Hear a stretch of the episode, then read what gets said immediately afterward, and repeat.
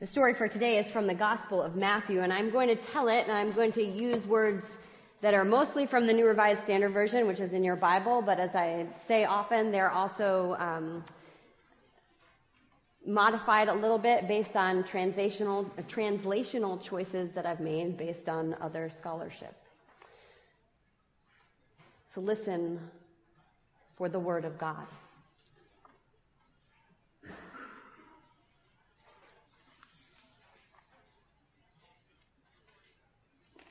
Then Jesus went about all their cities and villages, teaching in their synagogues and proclaiming the good news of God's kingdom and curing every disease and every infirmity. And when he saw the crowd, he had compassion on them because they were harassed and, and helpless. They were torn apart. They were oppressed and, and thrown down like, like sheep without a shepherd. Then he said to his disciples, The harvest is plentiful, but the laborers are few. So ask the Lord of the harvest to send out laborers into his harvest. And then Jesus summoned the disciples and gave them the authority over unclean spirits to cast them out and to cure every disease and every infirmity.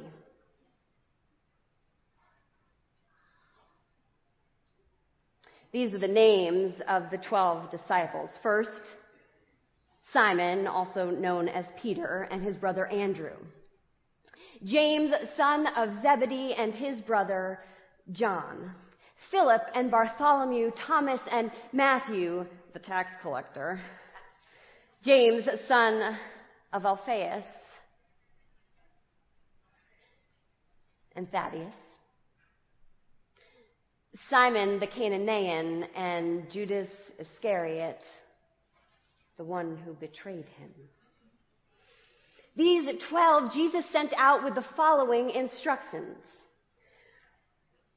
Go nowhere among the Gentiles. Do not enter the cities of the Samaritans, but go to the lost sheep of the house of Israel. And, and as you go, proclaim the good news that the kingdom of God has come near. Cure the sick raise the dead, cleanse the leper, clean, and cast out the demons. You received without payment, so give without payment. Do not bring gold or silver or, or copper in your belts.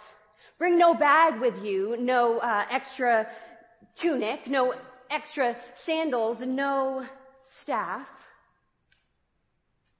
because laborers deserve their food.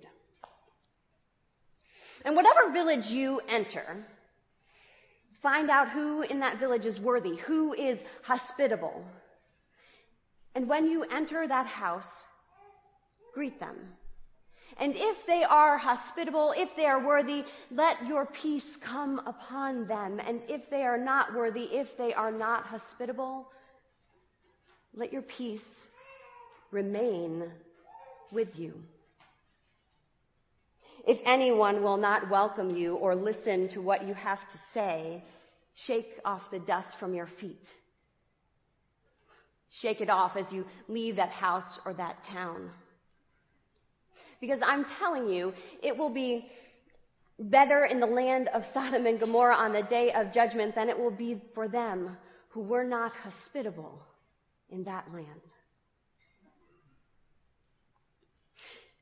See, I am sending you out like sheep into the midst of wolves. So be wise as a serpent and innocent as a dove. Beware of them because they will hand you over to councils and they will flog you in their synagogues and they will drag you out in front of kings and governors as a, as a testimony to them and to the Gentiles. And when they hand you over, do not worry about what you will speak or what you will say, because what you are to say will be given to you at that time. Because it is not you who speaks, it is the Spirit of your Father who's speaking through you.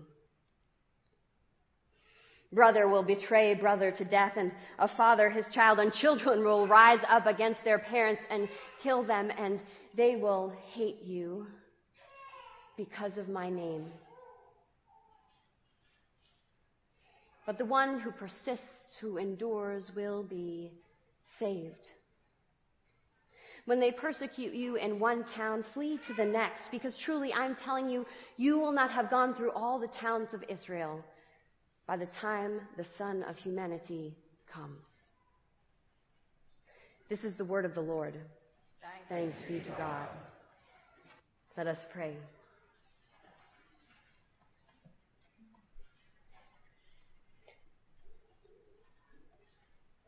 Holy God, as I have been praying all week, be with us. Be with me here as I speak. May my words carry something of your story, of your will for us, and where they do not, let them fly away. Be with all of us in our listening that we too might be moved to follow you more fully in our lives.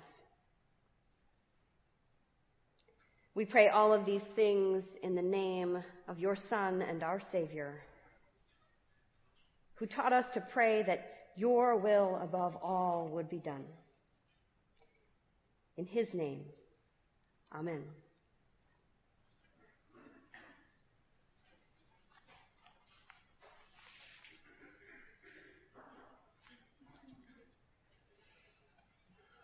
When I was 25 and fresh out of seminary, I did a year long residency as a hospital chaplain.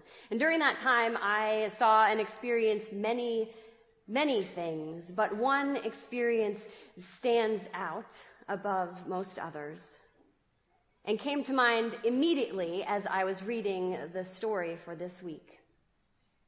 It was late in the afternoon. I was the chaplain on call that day, and I was called into a dark room on the cancer unit. In the bed lay a woman who was too young to be lying in that bed, with her mother sitting next to her. And she looked at me and said, can you heal my daughter?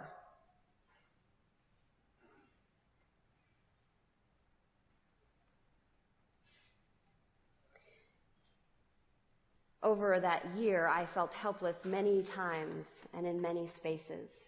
I knew that the, the purpose of my being in those spaces was to mark holy territory, to pray on behalf of families, to petition God for healing, to remind us of hope here and now and hope eternal.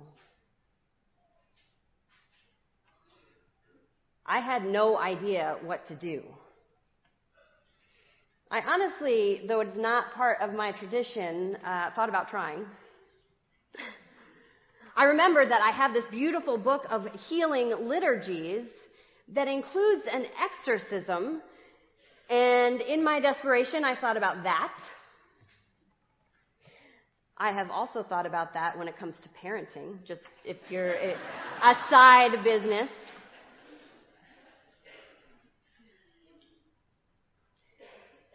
There are moments when we are called into spaces and places, or when places and spaces appear around us suddenly where we feel helpless and overwhelmed by the need at hand. So when I hear Jesus telling his disciples, and I guess thereby telling us that we need to go out into the world and to, to cast out demons and to cure and to raise the dead and to cleanse lepers, I don't feel often up to the task. It is a mystery to me why Christ would include the likes of me as I imagine it was for those disciples.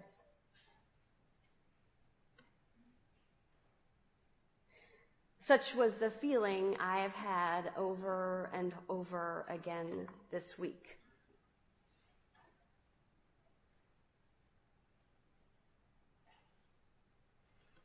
Heading uh, to a field trip on Wednesday morning and hearing about this beloved community under attack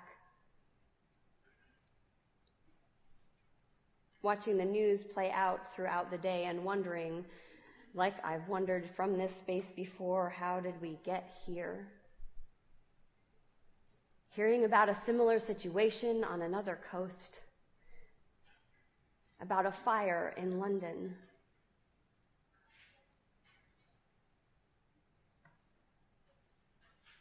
My stomach turned.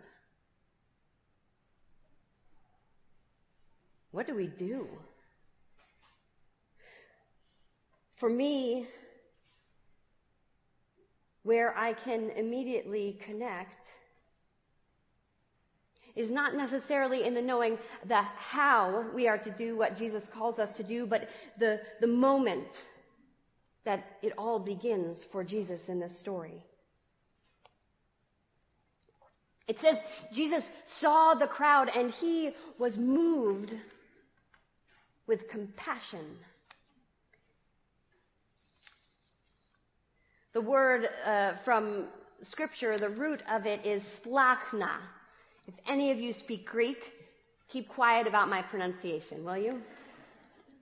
The splachna are the bowels, the intestines, and by extension, the, the lungs and the liver and the heart, the innards, the guts. He was moved in his innards when he saw the great need of the crowd, the crowd that had been divided, the crowd that had been oppressed, the crowd that was under attack. He was moved in his bowels, in his innards. And out of that space,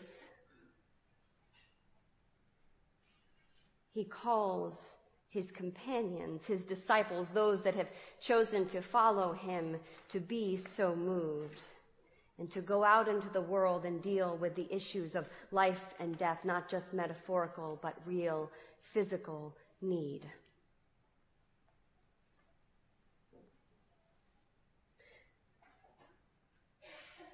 So I ask you to begin by exploring what it is that moves you in this way. For some of you, it is just what is going on in your homes right now. And that is enough to attend to at this moment.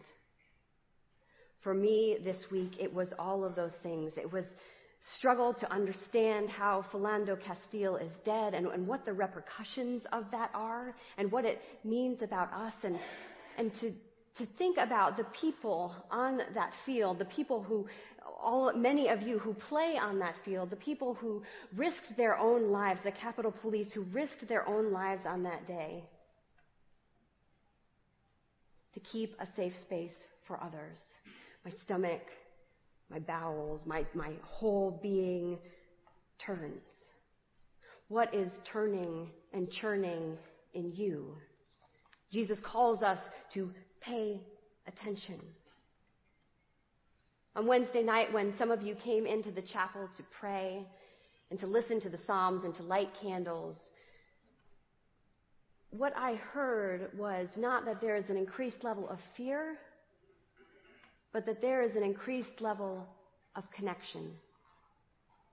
We are connected to every other story of violence, to every other story of insecurity. We are connected. And in that connectedness, there is opportunity for compassion, which we have indeed seen fleshed out in the days since. It begins with splachna.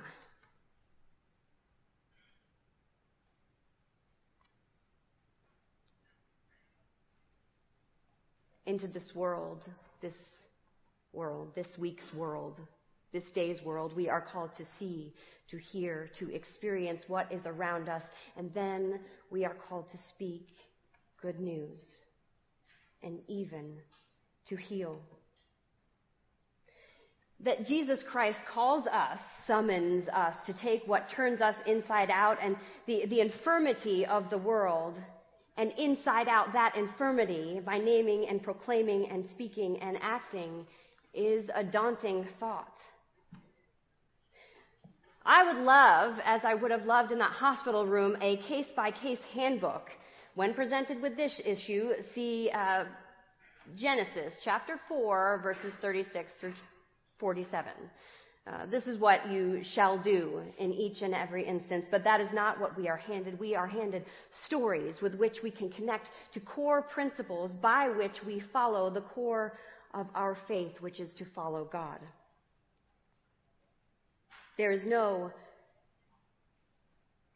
instruction manual, but there is perhaps a field guide, a pattern that we see set forth in this story. And so I am going to go through the story and lift up to you what I think will be helpful for such a time as this.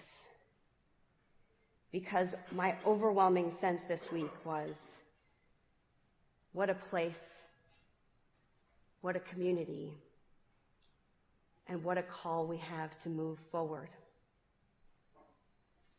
So, a few notes from the story and the field. Nine, to be exact. First of all, Jesus looks, he sees people, he sees them where they are, just for how they suffer, not for the why, but he sees them. He notices what is around him. So notice your compassion. What moves you. Not just your passion. We all have passion about a lot of things. It's the code that's striking to me in this. The, the passion, the compassion for another person or community's stories. It's not self serving, it's other serving. Where are you moved to compassion? Jesus led for, from this point. Sorry, there are 10. Number two is to pray. He says, before he sends the disciples, he summons them and says, Look, pray to the Lord. The harvest is plentiful, but ask the Lord to send out laborers into that harvest. Pray. Number three, bring a friend. Yes, I named the disciples, and what Matthew does in his gospel is he pairs them. Simon, also known as Peter, and his brother, Andrew. Even Judas Iscariot gets a partner. We don't do this alone. And when we have companions, uh, human companions on the journey, we are reminded that we, God's people, do, do not do this alone. It is God who works through us. Number four, through his restriction in the beginning of, I mean, though his restriction in the beginning is to only go to the lost sheep of Israel, this restriction is lifted at the end of the gospel when he gives the Great Commission to go out into the world. But first, Jesus tells them to stay at home. Not in their physical homes, he is sending them out, but to, to stay in their home territory. Compassion enacted begins in our homes in our home communities, with the people that we know and interact with. Number four, take nothing.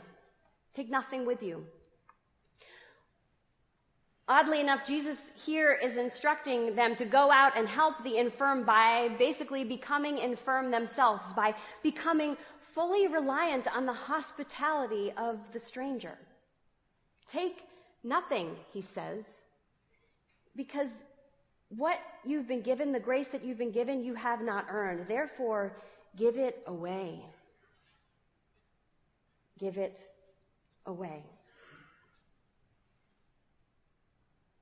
We cannot do this work unless we make ourselves vulnerable.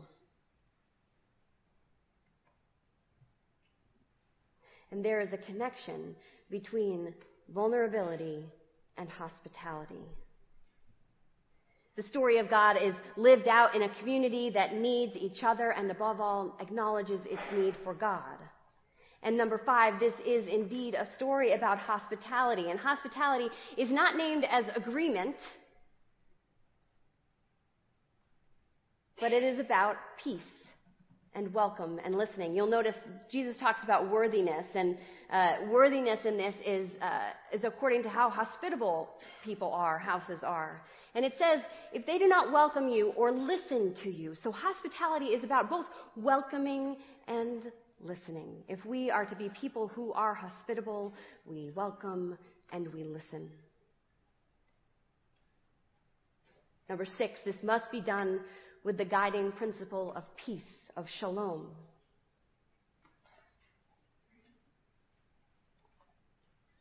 This is the one that's getting a, a fair amount of attention now as, as, the, uh, as the attack on Wednesday seems to have been politically motivated, and talk of our rhetoric, the way that we speak about what we care about, the way that we then speak about each other, is getting its due.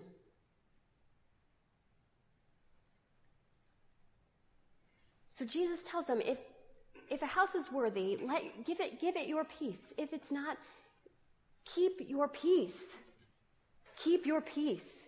Can we maintain our peace even when people don't welcome or listen or agree? Even when they seek to do us harm, can we retain our peace? Can we show up and be vulnerable out in the world? Can we speak of love and truth in love, truth and compassion, and at the same time maintain our own peace? For me, this is particularly difficult. I get angry, and there is room, plenty of room for righteous anger. But there is also then room for hate. My friend, who is a storyteller and military chaplain, said this week I wouldn't say hate has a home in my home, but I have let it stay on the couch lately.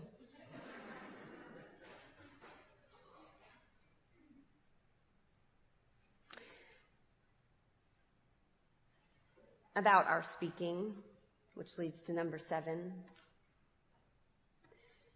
The way we speak and the words we use, the stories that we tell, form us. We must let our words be spirit filled, that they would also direct our thoughts. What words will we have when con- confronted with these things, Jesus? And Jesus tells them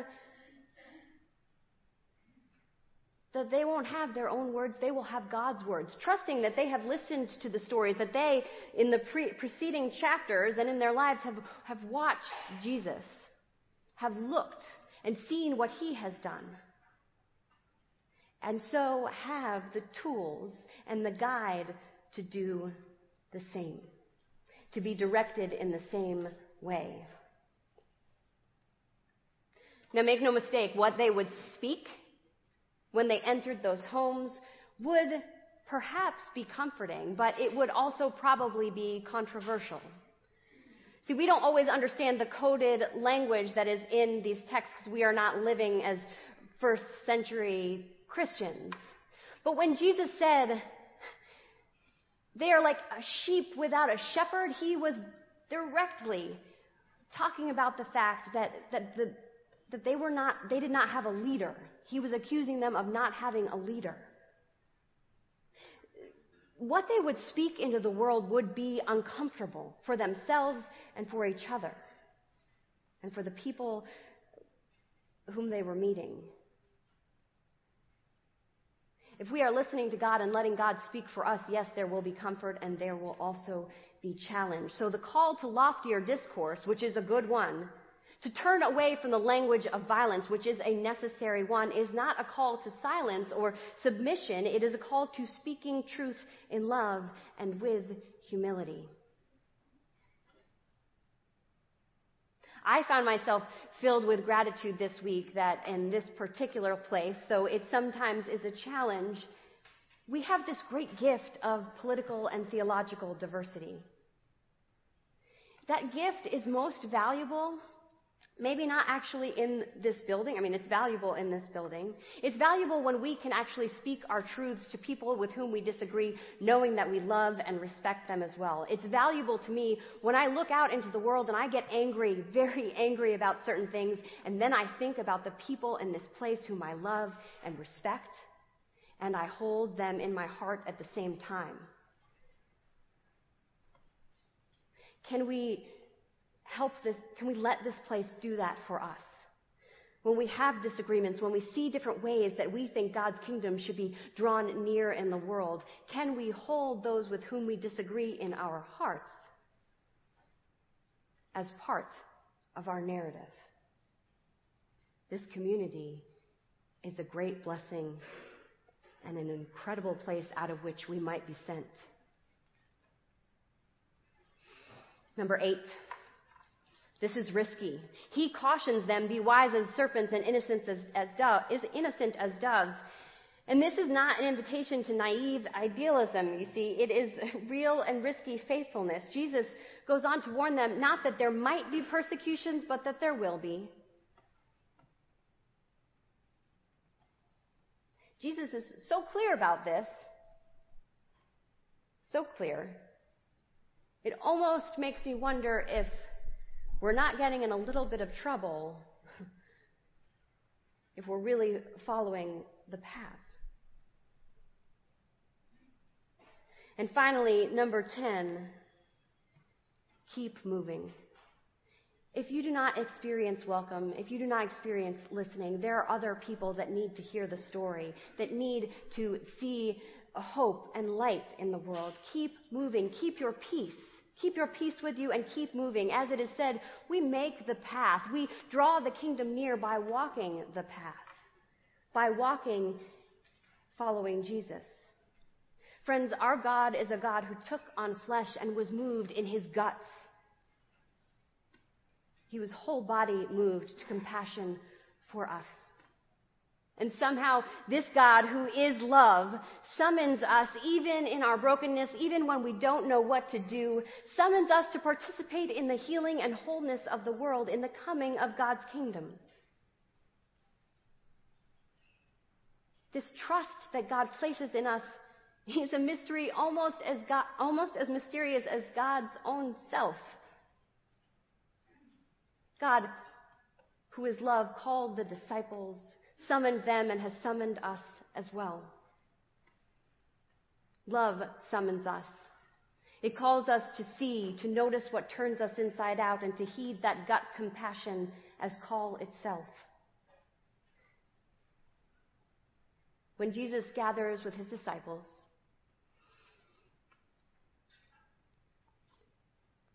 he asks them to pray. The Lord of the harvest would send laborers, because there are too few laborers. Send laborers into the harvest to, to reap that harvest.